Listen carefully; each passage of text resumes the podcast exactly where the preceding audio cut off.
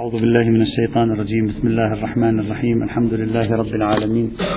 صلى الله على سيدنا ونبينا وحبيبنا محمد وعلى آله الطيبين الطاهرين. ختمنا بالأمس الكلام في توابع القاعدة. ذكرنا تابعين من توابع القاعدة. من هو المرجع في تشخيص السبيل؟ وهل هذه القاعدة تتخطى حدود العلاقات بين الأديان؟ بحيث تشمل العلاقات بين المذاهب أو لا؟ استعرضنا رأي بعض الباحثين المعاصرين وعلقنا عليه الآن سوف آه، نختم اليوم إن شاء الله تعالى قاعدة آه، نفي السبيل بواسطة عنوان النظرية المختارة وتأثيرها على العلاقات على العلاقات بين الأديان وقضية الأقليات. نريد أن نستفيد الآن من نتائج البحث الذي توصلنا إليه لنحاول أن نطبقه فيما يتعلق بقضية الأقليات الدينية. قلنا بأن هذه القاعدة لم تثبت بالعرض العريض الذي تحدث عنه بعض الفقهاء وإنما تثبت وتتجوهر ضمن مفهوم سياسي مجتمعي لا أكثر ولا أقل. وحاصل هذا المفهوم أنه لا يجوز أن يكون المسلمون والمؤمنون وكذلك الإسلام والإيمان في معرض التبعية والإهانة والهيمنة من قبل آه، الكفر ومن قبل الكافرين. المسلمون والمؤمنون بما هم مسلمون ومؤمنون والإيمان والإسلام بما هو إيمان وإسلام في مقابل الكفر بما هو كفر. هذه النتيجة التي توصلنا إليها آه، يمكن أن تعطينا ثلاثة نقاط أساسية. النقطة الأولى هذه النتيجة بنفسها تجعلنا نعتقد بمحورية الهوية الدينية. طبعا هذا موضوع ليس له علاقة ببحثنا لكن فقط أريد أن أشير إليه. بمعنى أن الإسلام والهوية الدينية الخاصة يعني كالإسلام الإسلام يعتقد بأنها تميز الجماعات. يعني الهوية الدينية تمي مبدأ في تمييز الجماعات عن بعضها في الإسلام بخلاف مفهوم الدولة المدنية والعلمانية الحديثة. الهوية الدينية ليست مبدأ لتمييز الجماعات عن بعضها. الذي هو مبدأ لتمييز الجماعات عن بعضها اليوم هو مفهوم الوطن. الوطن بالمعنى الحديث. الوطن بالمعنى الجغرافي الحديث هو هذا الذي يميز المواطن عن غير المواطن. أما وفق قاعدة نفي السبيل الذي يجعل بيننا وبين الآخرين معيارا وميزانا هو الهوية الدينية. يعني الإسلام القرآن النص الشريف الحديثي واضح جدا في إرادته التركيز على أن الهوية الإسلامية هي عنصر مميز يجعلك تحمل هوية مستقلة في مقابل هويات مستقلة أخرى. فإذا أردت أن أنظر إلى العالم في خارطته وفق قاعدة نفي السبيل والمنظومة الدينية فإنني أقول مسلم وغير مسلم أو البلدان الإسلامية والبلدان الغير الإسلامية ولذلك الفقهاء المسلمون تحدثوا عن دار الإسلام ودار الحرب. وإن كان هناك بعض المناقشات في موضوع دار الإسلام ودار الحرب لا نخوض فيها هنا. إذا هذا مفهوم أساسي وواضح. يختلف عن تصور العلماني الوضعي الحديث وهي ينبغي أن تكون في ذهننا لأن بدون هذه الفكرة لا معنى لقاعدة نفي السبيل. لأن قاعدة نفي السبيل تعطي تمايزا بين فريقين بين فريق يحمل هوية دينية وبين فريق آخر يحمل هوية دينية مغايرة. ولا تعطي شيئا اسمه فريق يحمل هوية وطنية مهما كان دينه وفريق يحمل هوية وطنية أخرى مهما كان دينه. هذا هو ما يفيده النص القرآني والنص الحديثي. الآن من الخارج العلمانيون عندهم نقد على هذه الرؤية بحث آخر. هذا موضوع قابل للمناقشة.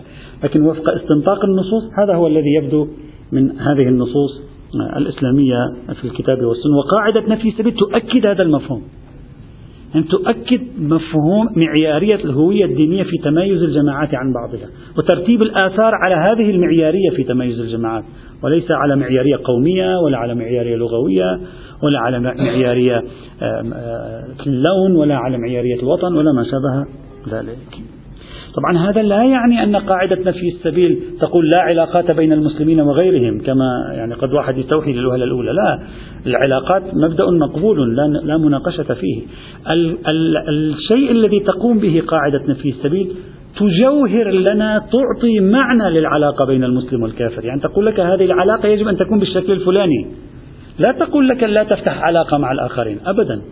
قاعدة نفي السبيل كجماعات نتكلم تقول افتح علاقة مع أي شخص شئت. ليس هناك من مشكلة. نوعية هذه العلاقة شكل هذه العلاقة جوهر هذه العلاقة يجب أن يكون بالشكل الفلاني.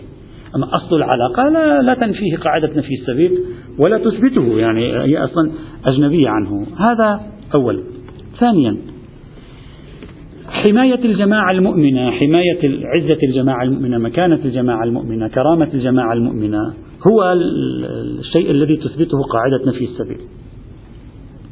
وهذا الشيء الذي تثبته قاعدة نفي السبيل لا يضر كما قلنا بالعلاقات بين الناس.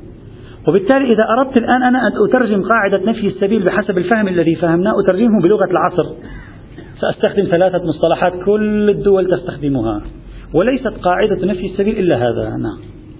وليست قاعدة نفي السبيل إلا هذا وهي السيادة الاستقلال والحرية.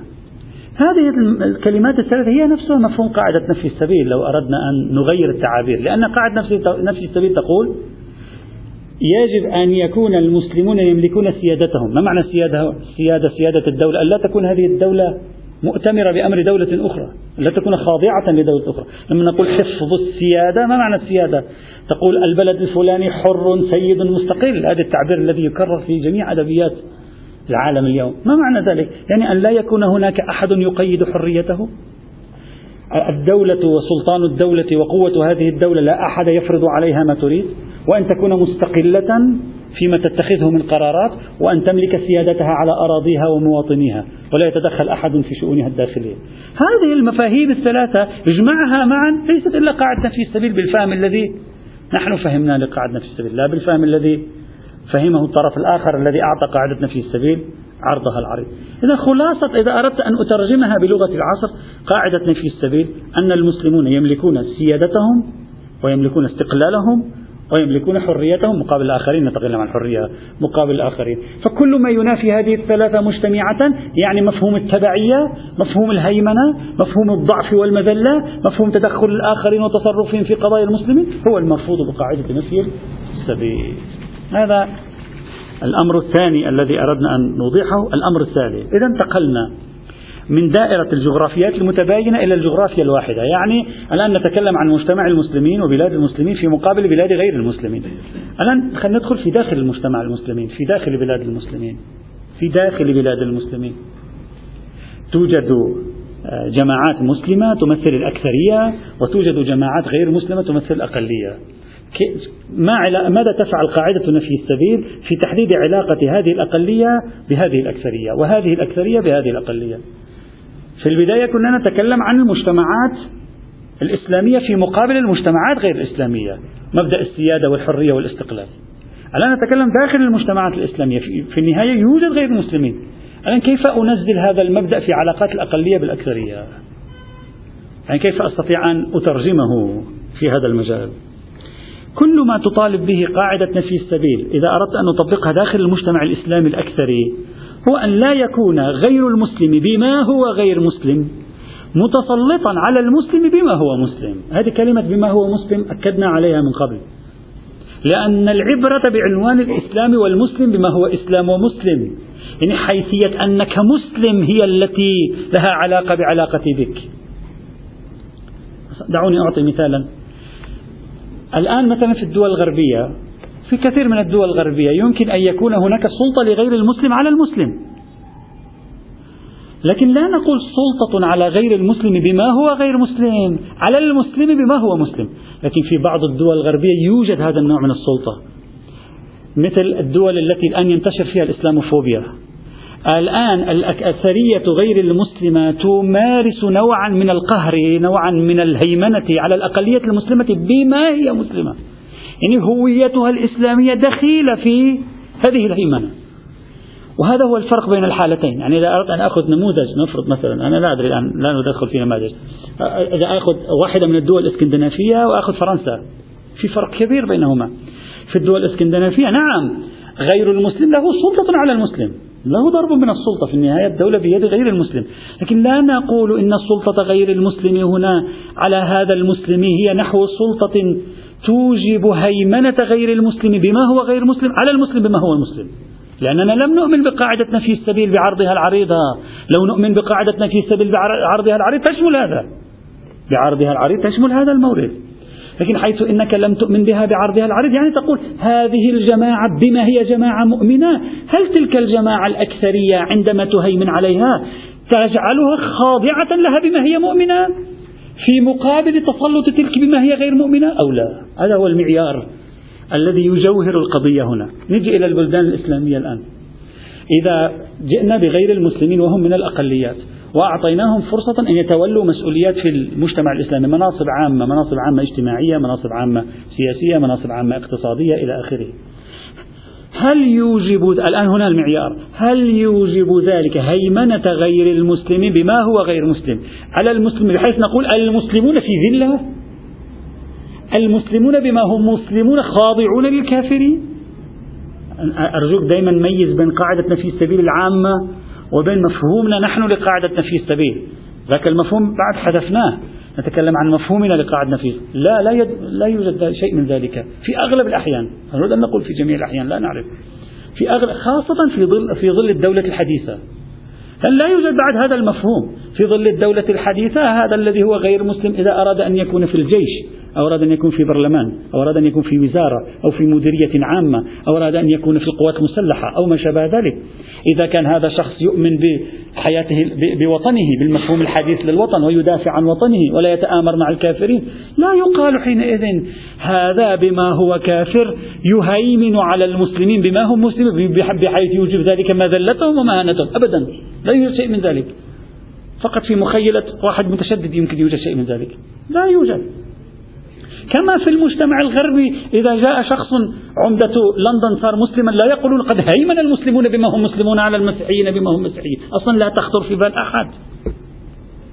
إذا هذا هذا مفهوم مهم جدا بالنسبة إلينا، إذا في ظل هذا المفهوم لقاعدة نفي السبيل، بعد فكرة الأقليات في مثل الدول المعاصرة لا يوجد لها معنى. أن تقول لا يجوز لهم أن يتولوا مناصب في الدولة بقاعدة نفي السبيل. الآن بأدلة أخرى بحث آخر تكلم فقط بقاعدة نفي السبيل. الأدلة الأخرى ستأتي معنا في الفصل الأخير. لا معنى لذلك. إلا في حالة ما إذا صار في مشروع يتولى فيه مثلا غير المسلمين مقاليد السلطة في البلد لأنهم يريدون إخضاع المسلمين وجعل البلد والمسلمون تابعين لغير المسلمين. إذا في مشروع من ذلك لا بأس. بلي بلي أي نعم هذا هذا هذا نوع من تطبيق قاعدة نفي السبيل بالمعنيين العام والخاص. معا إذا ما أريد أن أقول في في ظل مجتمعاتنا المعاصرة لا أريد أن أتكلم عبر التاريخ لأننا نشخص مصداق الآن. في ظل مجتمعاتنا المعاصرة في ظل نمط الدولة المعاصرة لم يعد يوجد معنى لأن أقول إن الكافر يهيمن ويذل المسلمين بجعله في منصب سياسي أو اجتماعي أو اقتصادي أو إداري أو ما شابه ذلك. إلا يكون في حالة خاصة. المفهوم سيتغير خاصة إذا دخلت إلى دول مرجعية القانون فيها عالية. بالتالي هو يعمل على وفق القانون. القانون أنت وضعته. أنت الأكثرية وضعت هذا القانون. فهو يعمل على وفق القانون ويشتغل على وفق القانون. ويدافع عن مصالح هذا القانون. والمفروض أن هذا القانون أيضا بنفعك. فعلى ما أقول إن هذا يؤدي إلى إذلال المسلمين وخلاف مفهوم العزة وخلاف مفهوم الكرامة وإلى غير ذلك من المفاهيم ويكرس مفهوم التبعية.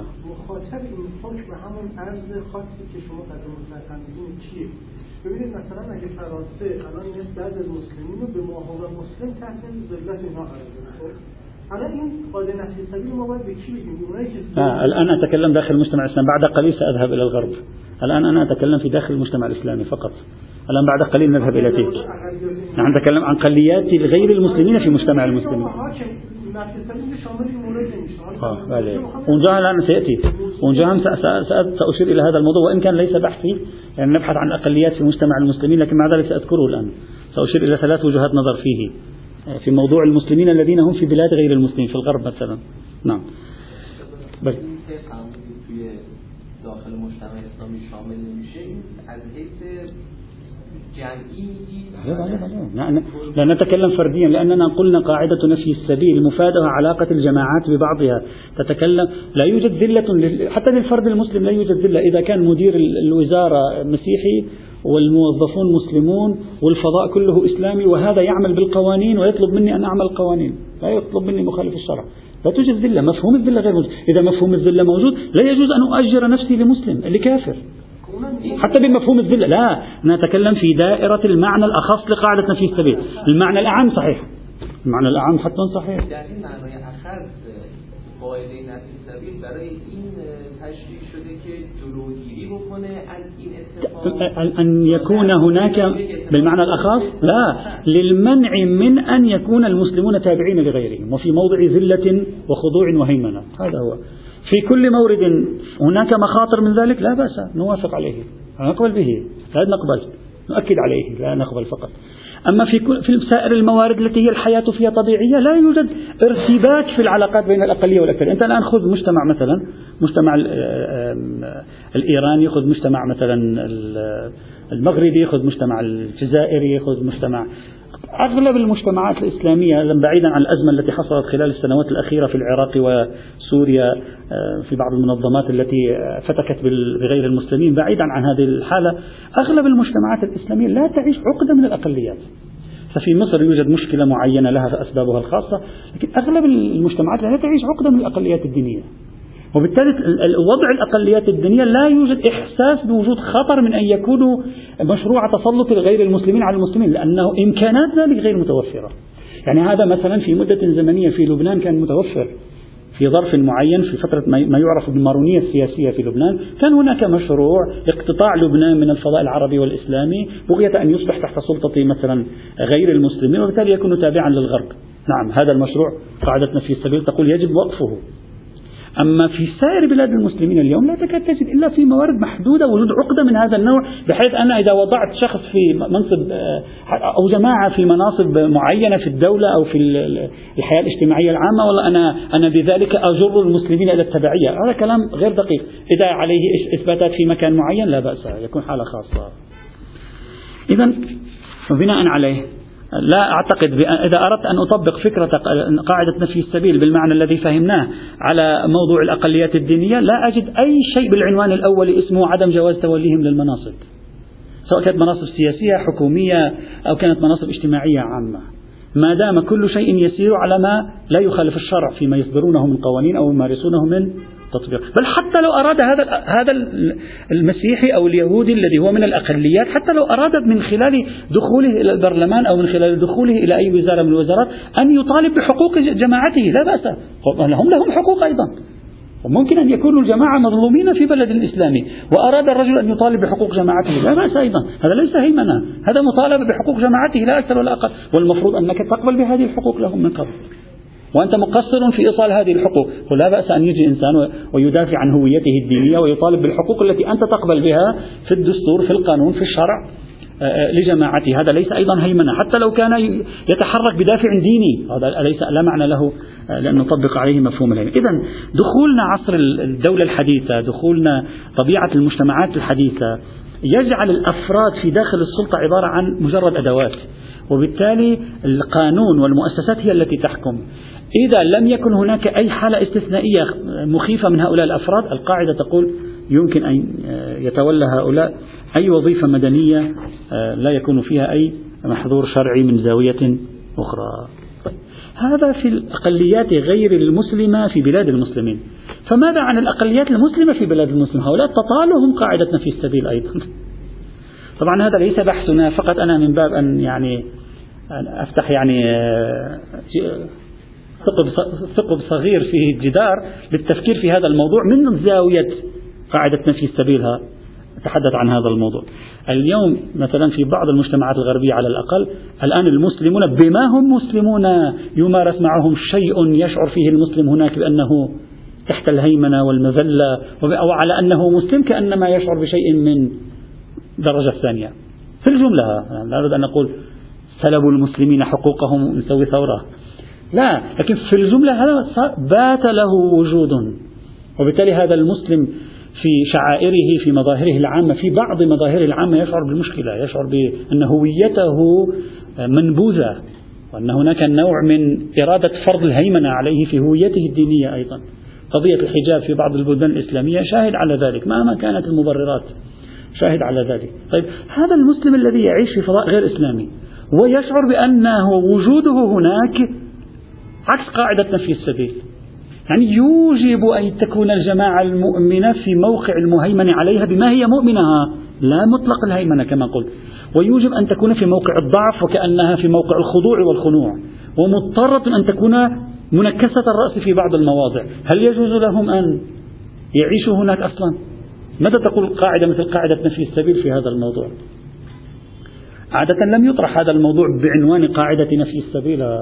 طرح عادة بعنوان آخر في الفقه الإسلامي وهو وجوب الهجرة.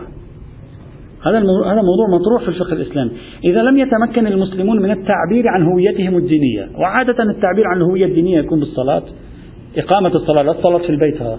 إقامة الصلاة إعلان الأذان إعلان الإقامة إعلان الصوم كمظهر اجتماعي إعلانه في الاجتماع لا في بيتك. في بيتك ما عندنا علاقة في مشكلة. الحجاب هذه كلها من شعائر الإسلام يعني شعارات الإسلام التي بها يتميز الهوية الدينية. إذا المسلم كان في موقع تسلب منه هذه القدرة. فما هو الحكم الشرعي؟ هكذا طرح الفقهاء هذه القضية. ويمكن طرحها من زاوية قاعدة نفي السبيل. لو فرضنا في بلد أنت أصبحت الآن تشعر بالمذلة وتشعر بأنك ملاحق في دينك لأنك مسلم يشار إليك بالبنان. وبالتالي يمكن في بعض الأحيان تسلب من بعض الحقوق لا تحصل على بعض الوظائف يضيق عليك في مكان ما وهذا ترفضه قاعدة نفي السبيل. وظيفتك ما هي؟ وظيفتك أن لا تكون في هذا الموقع. وشرعا هكذا فماذا عليه أن يفعل؟ توجد ثلاث اتجاهات افتراضية هنا. أنا سأذكرها لن أبحث في هذا الموضوع كما قلت لكن البحث فيه مفيد وأنصح بأن يكتب في هذا المجال. مفهوم الهجرة في العصر الحديث. يعني مفهوم مقولة الهجرة الإسلامية في عصرنا الحديث. والآن سأشير إلى بعض النقاط ربما تساعد من يريد أن يبحث في هذا الموضوع. من زاوية قاعدة نفي السبيل من زاوية قاعدة الشعائر. توجد ثلاث اتجاهات افتراضية. الاتجاه الأول يقول يجب حفظ الهوية الدينية ويجب حفظ عزة المؤمنين. وبالتالي لا تستطيع الهجرة واجبة. وهذا يفتي به بعض الفقهاء كمبدأ هذا كمبدأ أتكلم الهجرة واجبة. قال تبارك وتعالى بسم الله الرحمن الرحيم إن الذين توفاهم الملائكة ظالمي أنفسهم. قالوا فيما كنتم؟ قالوا كنا مستضعفين في الأرض. قالوا ألم تكن أرض الله واسعة فتهاجروا فيها؟ فأولئك مأواهم جهنم وساءت مصيرا. إلا المستضعفين من الرجال والنساء والولدان لا يستطيعون حيلة لا يمكنهم الفرار مثلا. ولا يهتدون سبيلا. فأولئك عسى الله أن يعفو عنهم وكان الله عفوا غفورا. لا يستطيعون الهجرة أصلا. صعب عليه ومن يهاجر تكمل الآية. ومن يهاجر في سبيل الله يجد في الأرض مراغما كثيرا وسعة. لا تفكر أنك راح تموت الجوع الله بيفرج إن شاء الله. يجد في الأرض مراغما كثيرا وسعة. ومن يخرج من بيته مهاجرا إلى الله ورسوله ثم يدركه الموت فقد وقع أجره على الله وكان الله غفورا رحيما كما جاء في سورة النساء من الآية 97 إلى الآية 100 الحكم الأول هو الهجرة. إذا لا يمكنه إعلان الهوية الدينية في تلك البلدان أو كان لا يمكنه أن يحقق مفاد قاعدة في السبيل ويجب عليه أن يهاجر يترك تلك الديار. هويته الإيمانية مقدمة على وجوده في تلك الديار. يقول المحقق النجفي رحمة الله عليه أنا فقط سأكتفي ب يعني نقل نص لأن لا أريد كما قلت أبحث في هذا الموضوع. يقول وتجب المهاجرة عن بلاد الشرك على من يضعف عن إظهار شعار الإسلام. فكيف بمن هو ذليل بشعار الإسلام ومن هو مهدد في هويته الإسلامية أصلا؟ هذه فكيف بمن هو من عند هذه إضافة ليست منه. على من يضعف عن إظهار شعار الإسلام من الأذان والصلاة والصوم وغيره. إلى أن يقول بلا خلاف أجده فيه بين من تعرض له. لا خلاف في هذه المسألة عند المتعرضين يعني مسألة ثابتة في الفقه. كالفاضل والشهيدين وغيرهم. والأصل فيه شو الدليل على ذلك؟ بعد معلومية إيجاب النبي لها النبي أوجب الهجرة على المسلمين. قال لهم ما تستطيع في مكة لا تستطيع أن تصلي وتصوم إلى آخره هاجر. فالنبي أوجب ذلك. طبعا يوجد بحث سأشير إليه بعد قليل في أن مفهوم الهجرة الذي أوجبه النبي وأوجبته هذه النصوص مفهوم تاريخي أو مفهوم أبدي. هل هذا خاص في زمن النبي؟ أو هو مستمر. بعض فقهاء أهل السنة قالوا هذا خاص بزمن النبي أصلا مفهوم الهجرة مفهوم نبوي. لا يوجد شيء اسمه مفهوم الهجرة الآن. وبالتالي إذا لا تستطيع أن ترفع شعائر الإسلام في بلد غير المسلمين تسكت. تجلس في بيتك. أصلا لا, لا تسوي مسجد. افرض أنت في بلد لا يسمحون لك ببناء مسجد. ولا بأس ما نسوي مسجد؟ صلي في البيت. هاجر حتى يظهر شعائر الإسلام؟ لا. لماذا أهاجر كي أظهر شعائر الإسلام؟ لا يجب علي أن أهاجر. لأن الهجرة مفهوم نبوي هذا موجود عند بعض فقهاء السنة وأغلب فقهاء المسلمين ومشهور فقهاء الشيعة لأن الهجرة مفهوم أبدي وليس مفهوما تاريخيا نبويا. لذلك يقول هو والأصل فيه بعد معلومية إيجاب النبي لها قوله تعالى الآية التي قرأناها الآيات التي قرأناها. وكذلك يستدل يقول قال تعالى يا عبادي الذين آمنوا إن أرضي واسعة فإياي فاعبدون. يعني الأرض واسعة اتكل على الله. بناء على كون المراد به الإشارة إلى الهجرة عن المكان الذي لا يتمكن فيه من العبادة. كذلك يقول والذين هاجروا في سبيل الله ثم قتلوا أو ماتوا لا يرزقنهم الله. ثم يقول والذين هاجروا في سبيل الله من بعد ما ظلموا لنبوئنهم في الدنيا حسنة إلى آخر الآية. يقول وغير ذلك مما دل على طلب المهاجرة من الكتاب والسنة كالنبوي من فر بدينه من أرض إلى أرض وإن كان شبرا من الأرض استوجب الجنة. تتفر بدينك أصلا في الحقيقة. بدينك ودين أبنائك ودين أهلك. هو يقول وهذا كله يدل على الوجوب. إذا أول توجه يعني وهو التوجه المبدئي أن هذا وجوب. وبالتالي في هذا الزمان يفترض أن يهاجر هؤلاء الذين في تلك الديار إذا واجهوا مشاكل من هذا النوع. الاتجاه الثاني وهو اتجاه بعض اليوم موجود هذا من ينظر له بعض الكتاب والباحثين والمثقفين وبعض الشخصيات أيضا. يقول أنت إذا دخلت ذلك المجتمع عليك أن تلتزم بذلك المجتمع. حتى النهاية انتهينا بعد. مجرد دخول في مجتمع آخر بمقتضى هذا الاندماج يجب عليك أن تحترم كل الظروف التي تذهب بك لهذا الاندماج. حتى لو أدى ذلك ارتكاب بعض المعاصي في بعض الجوانب لا بأس. موجود في الكتابات العربية موجود. من ينظر وأذكر أنني قرأت أيضا بالفارسية بعض من طرح هذا. حتى إن لم أنا لا أذكر يعني لكن إن لم أكن مشتبه حتى بعض الأشخاص الذين هم من علماء الدين يعني ليس من الفقهاء بعض من علماء الدين أيضا طرحوا هذا أنك إذا في المجتمع الغربي خلاص أنت دخلت إلى هناك عليك أن تحترم القوانين الموجودة وتلتزم بكل الأحكام الموجودة. حتى لو كانت هذه الأحكام مخالفة للشرع لا بأس. خلاص أنت تندمج هناك و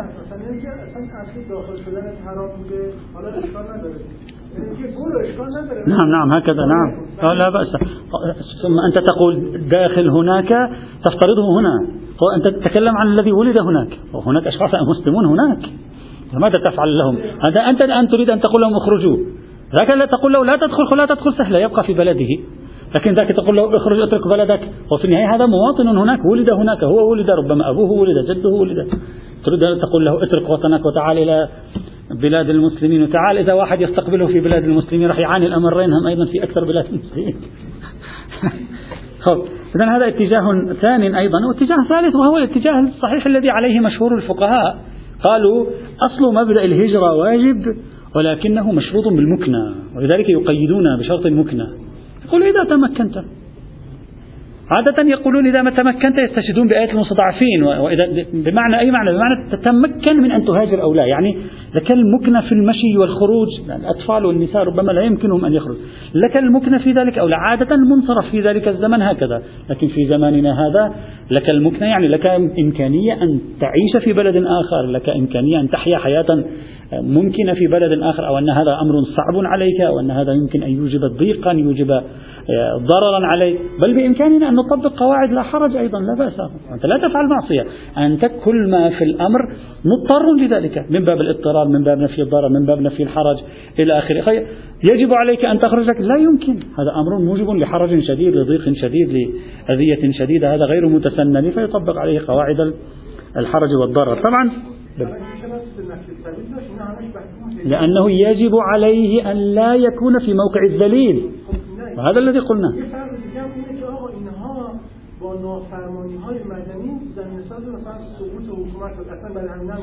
إذا كان إذا كان يمكنهم واجب إذا له معنى إذا يستطيعون أن يسووا نوع من العصيان المدني يمكن أن يحققوا مطالبهم لا بأس. لكن فرضنا أنه هذا غير ممكن.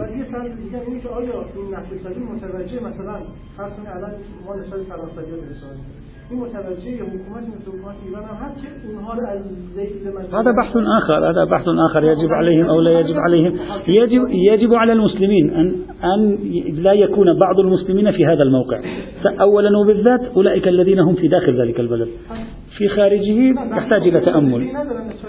يحتاج إلى تأمل. لا أدري لا, لا أستحضر. ربما تحتاج إلى تفكير لنرى هل يجب على سائر المسلمين أن يخرجوهم من ذلك بعنوان الجماعة؟ ممكن يعني تحتاج أنا منظورنا أولئك القوم بأنفسهم.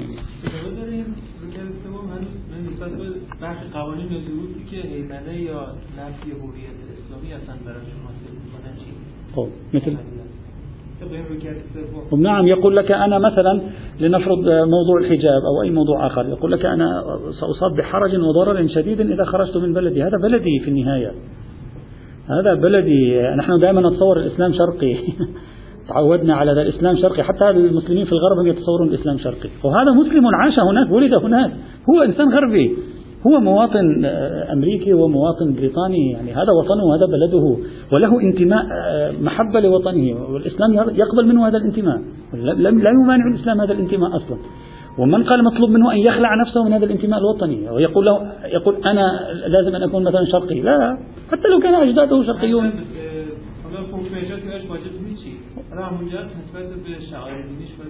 يجب عليه أن يفعل ما يمكنه. لا يستطيع أن يفعل أكثر من ذلك. سيصاب بحرج. خروجه من هناك سيصيبه بحرج بضرر. ولا يكلف الله نفسا إلا وسعها. نعم. بالمقدار الذي يمكنه يجب عليه أن يلتزم حينئذ. طبعا تطبيق المصادق أمر فيه إشكال تعرفون أن سماحة الشيخ ناصر مكارم شيرازي حفظه الله تعالى أصدر قبل بعض بضع سنوات فتوى تتعلق بموضوع الحجاب أثارت ضجة كبيرة في حينه. وبعدين أصدر سماحته توضيحات لهذه الفتوى. لا أن النساء المسلمات إن قلنا لهن لا تذهبن للتخصص المتدينات لا تذهبن للتخصص في الجامعات الغربية لأنهن يفرضن عليكن مثلا أن تخلعن الحجاب. فإذا قلنا لهن مثلا لا تذهبن إلى هناك فهذا يوجب أن المتدينات سيخسرن هذه التخصصات وسيخسرن هذه المناصب. وبالتالي سيأتي من هو غير متدين أو ربما غير مسلم سيشغل هذه المناصب وهذا على المدى البعيد سوف يلزم منه مثلا مفسدة. فالشيخ من هذا الباب في بعض فتاويه التي أصدرها في حينه أظن قبل ثلاث أربع سنوات قال يجوز خلع الحجاب طبعا أثارت إرباكا وأثارت أشياء وأساسا لماذا يجب أن تعمل المرأة في هذا وهل هو أمر ضروري وليس ضروري؟ نقاش لقد نختلف في المصادق أن هذا يمكن أن ندرجه في لا حرج في لا ضرر لا ندرجه في لا حرج في لا ضرر. هذا بحث تفصيلي ليس محل بحثنا هنا أصلا. لكن على أي حال كل وجود جمعي للمسلمين في داخل أي مجتمع يوجب أن يكونوا على خلاف ما تريده قاعدة نفي السبيل. يجب عليهم أن يغيروا هذا الوضع بما يمكنهم. إن أمكنهم فيجب أن يغيروا هذا الوضع. ما أمكنهم يجب أن يخرجوا هم من تحت هذا الوضع. لم يمكنهم ذلك. يلزم منه ضرر يلزم منه حرج يلزم منه مفاسد. نجري قاعة تزاحم. لا بأس حينئذ هذا يمكن أن يطبق على طبق القاعدة. ولذلك المحقق النجفي بعد تلك الجمل التي قال قال نعم إنما تجب مع المكنى. بلا خلاف أجده فيه أيضا. وبالتالي يمكن أن نطبق قواعد المكنة والتمكين هنا بلا أي مشكلة. هذا ما أردنا أن نبحثه فيما يتعلق بقضية قاعدة نفي السبيل وننتقل إن شاء الله تعالى آه، غدا إلى قاعدة التأليف المؤلفة قلوبهم. عندنا قاعدتين ثلاثة ثم بعد ذلك نذهب إلى تطبيق القواعد على لب البحر مفهوم المؤلف من هم المؤلفة قلوبهم؟ ماذا يعني هذا المفهوم؟ هل هذا المفهوم خاص بقضايا الجهاد فقط والحرب أو هو مفهوم أوسع من مفهوم الجهاد والحرب؟ حدود هذا المفهوم وتأثيرات هذا المفهوم على العلاقات بين الأقلية والأكثرية. يأتي إن شاء الله تعالى. والحمد لله رب العالمين.